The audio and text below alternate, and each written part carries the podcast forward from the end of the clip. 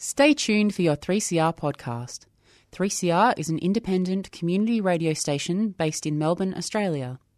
For more information, visit www.3cr.org.au. Cause we got the alternative energy. Right. Nuclear free autonomy. And welcome to the Radioactive Show, produced at the studios of 3CR Melbourne and heard nationally on the Community Radio Network. Hi, my name's Mara. This episode of the Radioactive Show was recorded and produced on the stolen lands of the Kaurna and Minjimbul Darumbal people for 3CR Melbourne. On this show, we speak to independent environmental campaigner and long term thorn in BHP's side, David Noonan, about water issues associated with BHP's operations at Roxby Downs, Olympic Dam, and Oak Dam in South Australia. BHP has been sucking up to 42 million litres of water per day out of the Great Artesian Basin for its giant Olympic Dam underground copper and uranium mine since 1988. Their privilege is such that, unlike domestic water users, they do not pay for the huge volumes of water they use, diverting it from fragile ecosystems such as Mound Springs, causing enormous damage to the environment and Arabana culture. It seems that there is increasing awareness that pumping so much water from the Great Artesian Basin is unsustainable. But BHP is a very thirsty beast and is looking to find an alternative water source through the Water Supply Project. The lead statement on the project website is commendable and invokes a range of public interest consequences for the scope of the project and for BHP mining operations. It reads Increasing our use of groundwater from the Great Artesian Basin and the River Murray to meet our future needs is not an environmentally sustainable option. These current water sources cannot support our long term economic growth targets. We talked to David Noonan to find out more. Hi, David. Thank you very much for joining us on the Radioactive Show today. Thanks for the opportunity. So, you've been keeping your eye very closely on BHP and nuclear uranium stuff in general for a very long time. What's BHP been up to lately, and what are your concerns about it? Well, yeah, BHP bought into Olympic Dam back in 2005. They tried two major expansions, a big open pit project and an underground works expansion. They had to abandon both of those, and they really had to refigure how they think the future might lie with Olympic Dam what they're trying to do now is to set Olympic Dam up as a regional processing hub for copper uranium ores and they have a, a project in mind, Oak Dam, which is 65 kilometres southeast of the existing Olympic Dam operation. They want to build up Oak Dam as a, a major underground mine and transport the ore from there over to Olympic Dam to be processed at the existing works in an expansion of the existing works. So that's that's a new gig that they're trying on for Olympic Dam uh, to have a major new accompanying mine Would there nearby. be uranium in there? Yeah, they would. It, it's a very similar ore, apparently. Mm-hmm. So it is still BHP trying to drive uh, further decades of uranium uh, mining and exports responsibility out of Australia. Mm. That that's you know typically that's very problematic in that at present South Australia is the only state in Australia that's still mining uranium. The only state still selling uranium to China, for instance, even with all mm. this contention over the South China Sea or elsewhere. BHP still still sends uranium over there that disappears off the off the safeguards radar as soon as it arrives they are trying to lock Australia in in the long term. And, you know, we're doing well elsewhere. Like the Ranger mine has been closed in Northern Territory. It's going through rehabilitation. Uh, colleagues in WA have held off three of the uranium projects put forward by the Barnett government. And it's only the, the Vimy Mulga Rock proposal in WA that's still trying to um, push a path through to proceed. It's, it's much better kept in the ground. And this Oak Dam proposal, if it went through, would be trying to lock us, South Australia, and then all of us overall, then into further decades of uranium mining and export. So that's one of the key concerns. Uh, another that I'll come back to is is how that how a new, major new mining project will play in terms of traditional owners' rights and interests. And one of the key issues for all involved is water supply. Know, water is a limiting factor for Olympic Dam operations. It will certainly be a limited factor for the proposed new mine at Oak Dam. Uh, and, and it's yet to be seen as to how BHP will source their water for this major new operation. Yeah, well, what are the alternatives to out of the Great Artesian Basin? Are Actually, there alternative water sources? Yeah, well, there is, but not up, not from up there. Um, we have had some progress of late. The the state Liberal government, before they lost office, they set up a project called the Water Supply Project for North SA, and that was partly funded by Infrastructure Australia. So it was a deal effectively between the state and the Commonwealth Liberal governments. They're looking at a major marine desalination project uh, in that they're looking in the upper Spencer Gulf. They've looked there before and, and it was very problematic. They've chosen to limit siting to that area again.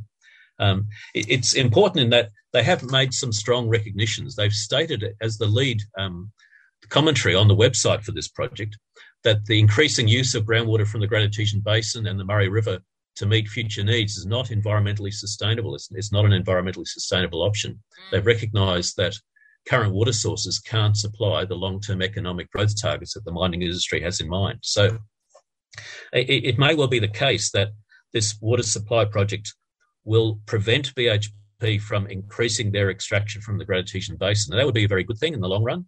Uh, BHP have significantly adversely affected the integrity, the pressure of that GAB underground water resource. They've significantly adversely affected the ecological and the cultural, spiritual values of the Mound Springs that are of such ongoing fundamental importance to Arabana and other Aboriginal people. So, on, on the one hand, it's a big change of direction by state and federal governments. It's only three years ago that BHP, in proposing a, an underground expansion at Olympic Dam, said they wanted to increase water extraction from the current about 35 million litres a day up to 50 million litres a day. They wanted to get that increase and to lock in rights to do so up to 2070, which is really, you know, it was a strikingly irresponsible proposal that it now appears uh, it now appears that the federal and state governments recognise that they can't necessarily get away with that, and they've had to say, well, you know, we, we, we will look for other water supply. What what they haven't been willing to do or agree to so far is that BHP should have to phase out uh, and shut down their water extraction from the Great Basin. So it's actually to protect the mound springs and the, the water, the natural water flows that the springs depend on. Yeah, because those springs, with the amount of extraction that um, BHP are doing, those springs just can't survive. They've gone lower and lower and lower every time I've been there. And, and the Arabana people made very strong, heartfelt submissions um, to state and federal government inquiries about those issues, particularly to the Juukan Caves, that federal parliamentary yeah. inquiry that followed uh, Rio Tinto's destruction of the Juukan Gorge in WA. That I'd, I'd, like to read some extracts from that Arabana submission, if I can. Absolutely. Um, they've said, you know, unfortunately, our springs are disappearing. The cause of the disappearance of our springs is water that's being taken from the Great Basin by BHP's mine at Roxby Downs. Unless something is done, our springs will disappear. It's unsustainable, destructive of nature, and destructive of our culture to allow the springs to die. Will you please enact laws that ensure our mound springs and culture are recognised, respected, and protected? That they're the strong words from the then chairperson of the Arabana Aboriginal Corporation. Uh, that went, that's written into the federal parliamentary inquiry. Uh, it's been put to a state Aboriginal heritage inquiry. I put it in uh, correspondence to three state Labor ministers of the new um, government here. It's it's before them all to act in the way that's that's asked to recognise, respect, and protect the springs and the, the ongoing cultural, spiritual interests of Arabana in protecting those springs. It's not really a lot to ask, is it? Well, you'd, you'd think that that that uh, contemporary community values would be protecting Aboriginal cultural and spiritual interests and the and the unique uh, and fragile ecology of these springs. They're uh, listed endangered ecological community under federal environmental laws.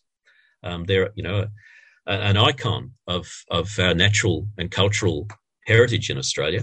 You'd think that the state and the federal government and the companies involved could get their act together to protect the springs. And what that would have to involve is telling BHP, on the one hand, you can't increase your water extraction, and longer term, you have to phase out and shift your existing extraction away from the Artesian Basin if you want to go continue with Olympic Dam, and, and certainly if they're proposing a major new mining project such as Oak Dam, uh, all of that should be premised on not being allowed to take Artesian Basin water.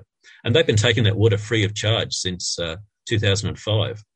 It's a massive public subsidy to give away a public water resource to the world's largest mining company just so they can use that water to uh, process radioactive ores, to sell uranium overseas, and to cause damage along the way to unique and fragile springs. It should you really wouldn't think they'd be allowed to get away with that in the 2020s. Oh, it's outrageous. A few years ago, Uncle Kev um, tried to gave them an invoice for like charging them at domestic water rates for the amount of liters of water that had extracted over the years, and it ran into the millions of dollars that they've extracted from the basin for years. Yeah, no, it certainly would run into the millions of dollars if if you paid um, if BHP had to pay contemporary prices for groundwater in Australia, then that public subsidy is somewhere between twenty and hundred million dollars a year. Mm depending on uh, which water costs you'd, you'd apply.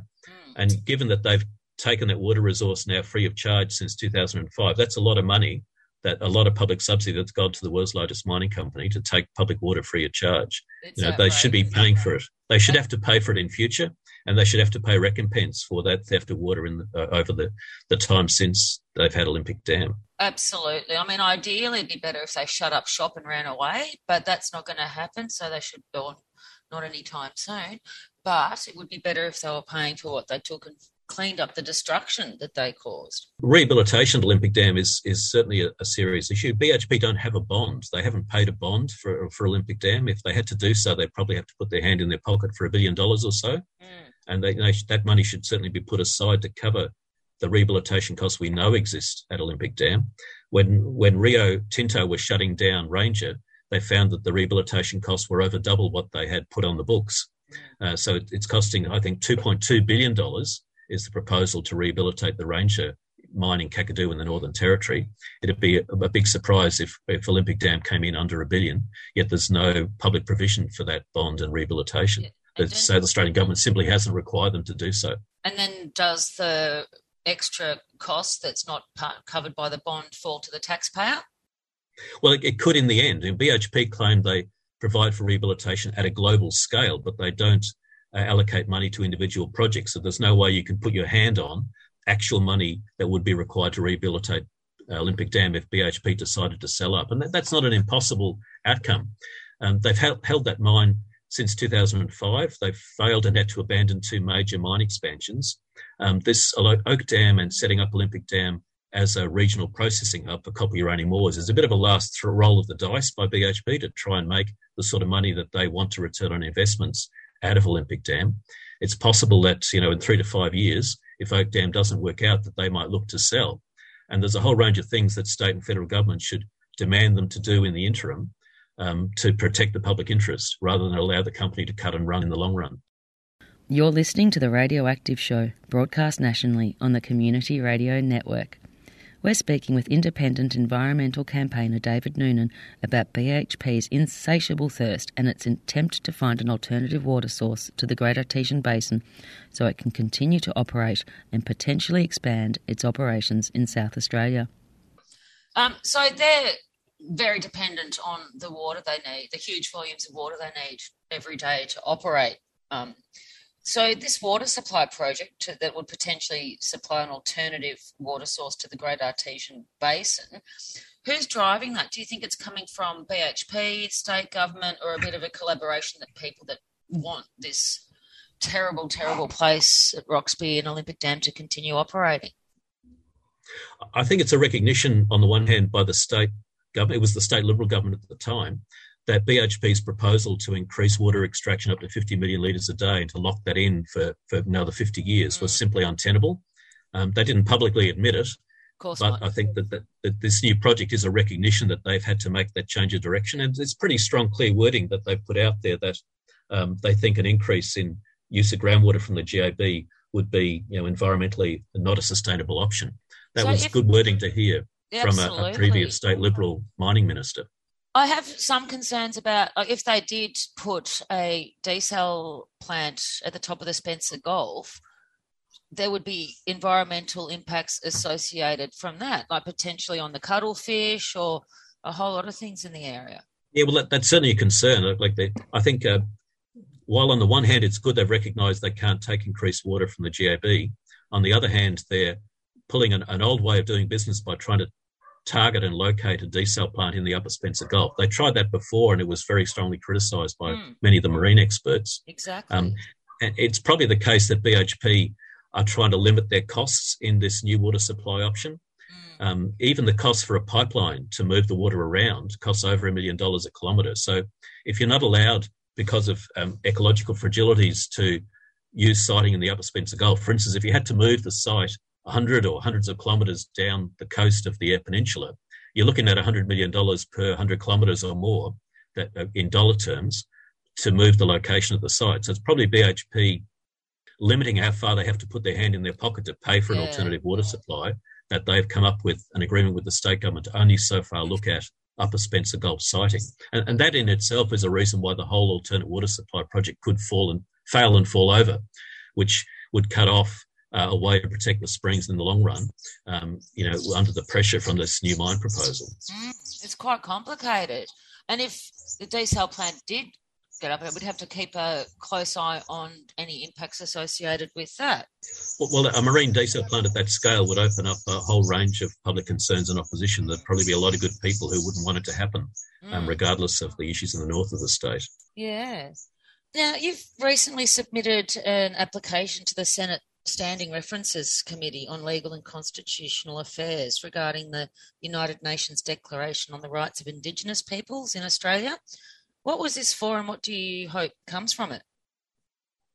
Well, it, it's a it's a big opportunity in a sense in that the Senate has instigated this inquiry, partly at the initiative of the Australian Greens, which is a good move. Mm. They're looking at an existing UN Declaration on the Rights of Indigenous People. This was passed by the UN back in, I think, 2007, and the Howard government in Australia voted against it at the time. When the Rudd government came in, in uh, they endorsed this UN declaration in 2009. But what they didn't do, and what no Australian government has done since, is to write this Declaration of the Rights of Indigenous People into the law, the policy, and the practice in Australia. Mm. So while the declaration exists, there's really no way under the Commonwealth laws to require respect for the rights and interests that the Declaration sets out. Well, Article the... 29C, I think it is, of that um, Declaration of the Rights of Indigenous People talks about um, Indigenous people's right to free, prior, and informed consent, the right to veto. So um, that would really cause problems for the extractive industries that have so much power in Australia. So that explains that fairly easily. Well, well, the, the, right to free, prior, and informed consent is really fundamental to the UN Declaration, mm-hmm. and you're right. It does, in the end, it does say a right to consent effectively means a right to say no, and that, that's in terms of mining, resource, and water projects. Well, that's exactly what Olympic Dam, Oak Dam, and this Northern Water Supply Project are. So, that the UN Declaration, the Senate inquiry that's looking into how it should be applied in Australia, has really direct relevance to BHP's plans for what they do at Olympic Dam and with the new mine project and the water supply in the long term. Um, we would certainly want to see the Commonwealth Government put the UN Declaration into law and put it into policy and practice in Australia, and probably only then if the federal government were willing to do so, this new Labor federal government, if they're willing to do so, then maybe the state governments would also have to answer for that and have to answer for the rights and interests that they've so far long been preventing traditional owners from being able to exercise. Mm. Um, what else would you call on state and federal governments to do to address some of these problems? Well, I think in the short term, the state government should have to fess up as to whether they're willing to make BHP phase out of their extraction of Great Basin water. It's one thing to say it would be unsustainable and not, not environmentally acceptable to allow them to increase the water extraction. But the truth of that is really on the basis that this water extraction is causing damage to springs. It's causing uh, a reduction in the natural pressure in the Great Artesian Basin groundwater supply system. It's a degrading the natural dynamics of that groundwater system. So the springs are then under threat. Their survival, their very survival, as the Arabana submission said, is under threat in the long term. These unique and fragile ecological and cultural spiritual values, icons of Australia's heritage. And we've only got one of them. So the state government should have to do this to um, tell BHP that they've got to move to an alternative water supply. And that in itself would take some years, but unless you make the steps, unless you put the planning in place, you know, BHP are just going to hold on to these legal privileges they have to take water free of charge um, under the, the old Indenture Act that yeah. governs Olympic Dam. Yep. So that would probably be the best measure the state could instigate in the first place. They should also make it clear to BHP that if you want a major new mining project, you have to comply with contemporary community expectations. You can't attempt to jury rig this new mine at Oak Dam in under the old Indenture Act uh, legal privileges from 1982. They should have to play to the full extent of the um, the laws and the due process that, that may otherwise apply in South Australia and give up all the legal privileges. They should have to put their hand in their pocket for a full bond for rehabilitation of Olympic Dam. You know, if that's a billion dollar expense for BHP, then so be it. Well, they should have to do that before uh, they, they could consider causing more impacts through a major additional mining underground mine project at Oak Dam, 65 k's or so away from the existing operation. The privileges they have are extraordinary. The indenture and this, all the water they get for free, and then all the damage they get away with doing. It's unacceptable. And they're they're trying to claim that this new Oak Dam project is somehow a subsequent project to a deal that was done uh, between previous owners back in 1982, where that indenture law was written. You know, 40 years on, they're yeah, trying to claim that somehow a major new mine is part of the old deal from 1982. Yeah, well, that deal was certainly their friend. They did well out of it, and so of course they're trying to milk whatever they can from it. It doesn't surprise me at all. Um, is there anything else that you think could be done about it, or is there anything else you'd like to add about the issue of BHP's behaviour and the impacts in SA? Well, a lot of these issues will, will take a long time, one way or another. You know, they're going through a Senate inquiry, it's going through a state Aboriginal heritage inquiry. I've correspondence in with three new state Labor ministers about the same set of issues. The Commonwealth and the state government are funding this this alternative water supply project to look at marine desal. Those issues will probably take a long time to to roll out, to come to fruition, one for better or worse. Um, it's hard for the public maybe to get a handle on that in the short term. That's true. We've got clear expectations of what the state and the Commonwealth should be doing. Um, I suppose why we have to push so hard is because BHP are so backward in doing the right thing in the first place. You know, they've had the they've had Olympic Dam since 2005. They've taken no step whatsoever to give up their legal privileges that override the Aboriginal Heritage Act. Even when the indenture was proposed to be rewritten uh, to do with the major new open pit project in 2010-11, BHP demanded, insisted on retaining all those same overrides of Aboriginal heritage, and the state Labor government of the day simply agreed with them and let which, it stay in the in the proposal. Yeah, they, that which goes to show how much power they have. Still, look, they, they do have a lot of power, and it's very hard for civil society, for Indigenous groups to be able to push back on the world's largest mining company, particularly when they seem to have full support of federal and state governments of whatever political persuasion. And maybe there's a little crack in that dynamic with this alternative water supply project. Um, that's probably the first test of whether the governments are willing to reconfigure the, uh, the rules under which BHP operate, that they can't in future just take massive amounts of public waters free of charge and cause impacts on both the natural um, groundwater system, but also on unique and fragile springs of cultural and ecological importance. You'd think we could do better in Australia. We've got new federal Labor and state Labor governments, so the onus is really on them to perform now on these issues. Well, we can only hope. And we will try and keep them to account, and we're, we're glad to report to the show on how that happens. It's excellent how you've been um, keeping holding them to account, keeping your eye on them all this time. I think they would have gotten away with more without people like you keeping their eye on them. So your commitment to it all is quite incredible given how hard it all is and how powerful they are. So, and they could have done a lot more damage over the years. So thank you so much, David, for being on the show today. Um, when there's more developments, as they always are, we'll get you back on for an update, if that's okay by you. Yeah, that's welcome. Thanks for that. Excellent. Thank you so much for your time, David. It's very much appreciated. Okay. Thank you so much to independent environmental campaigner David Noonan for his time explaining the current water issues associated with BHP's operations at Roxby Downs and Olympic Dam.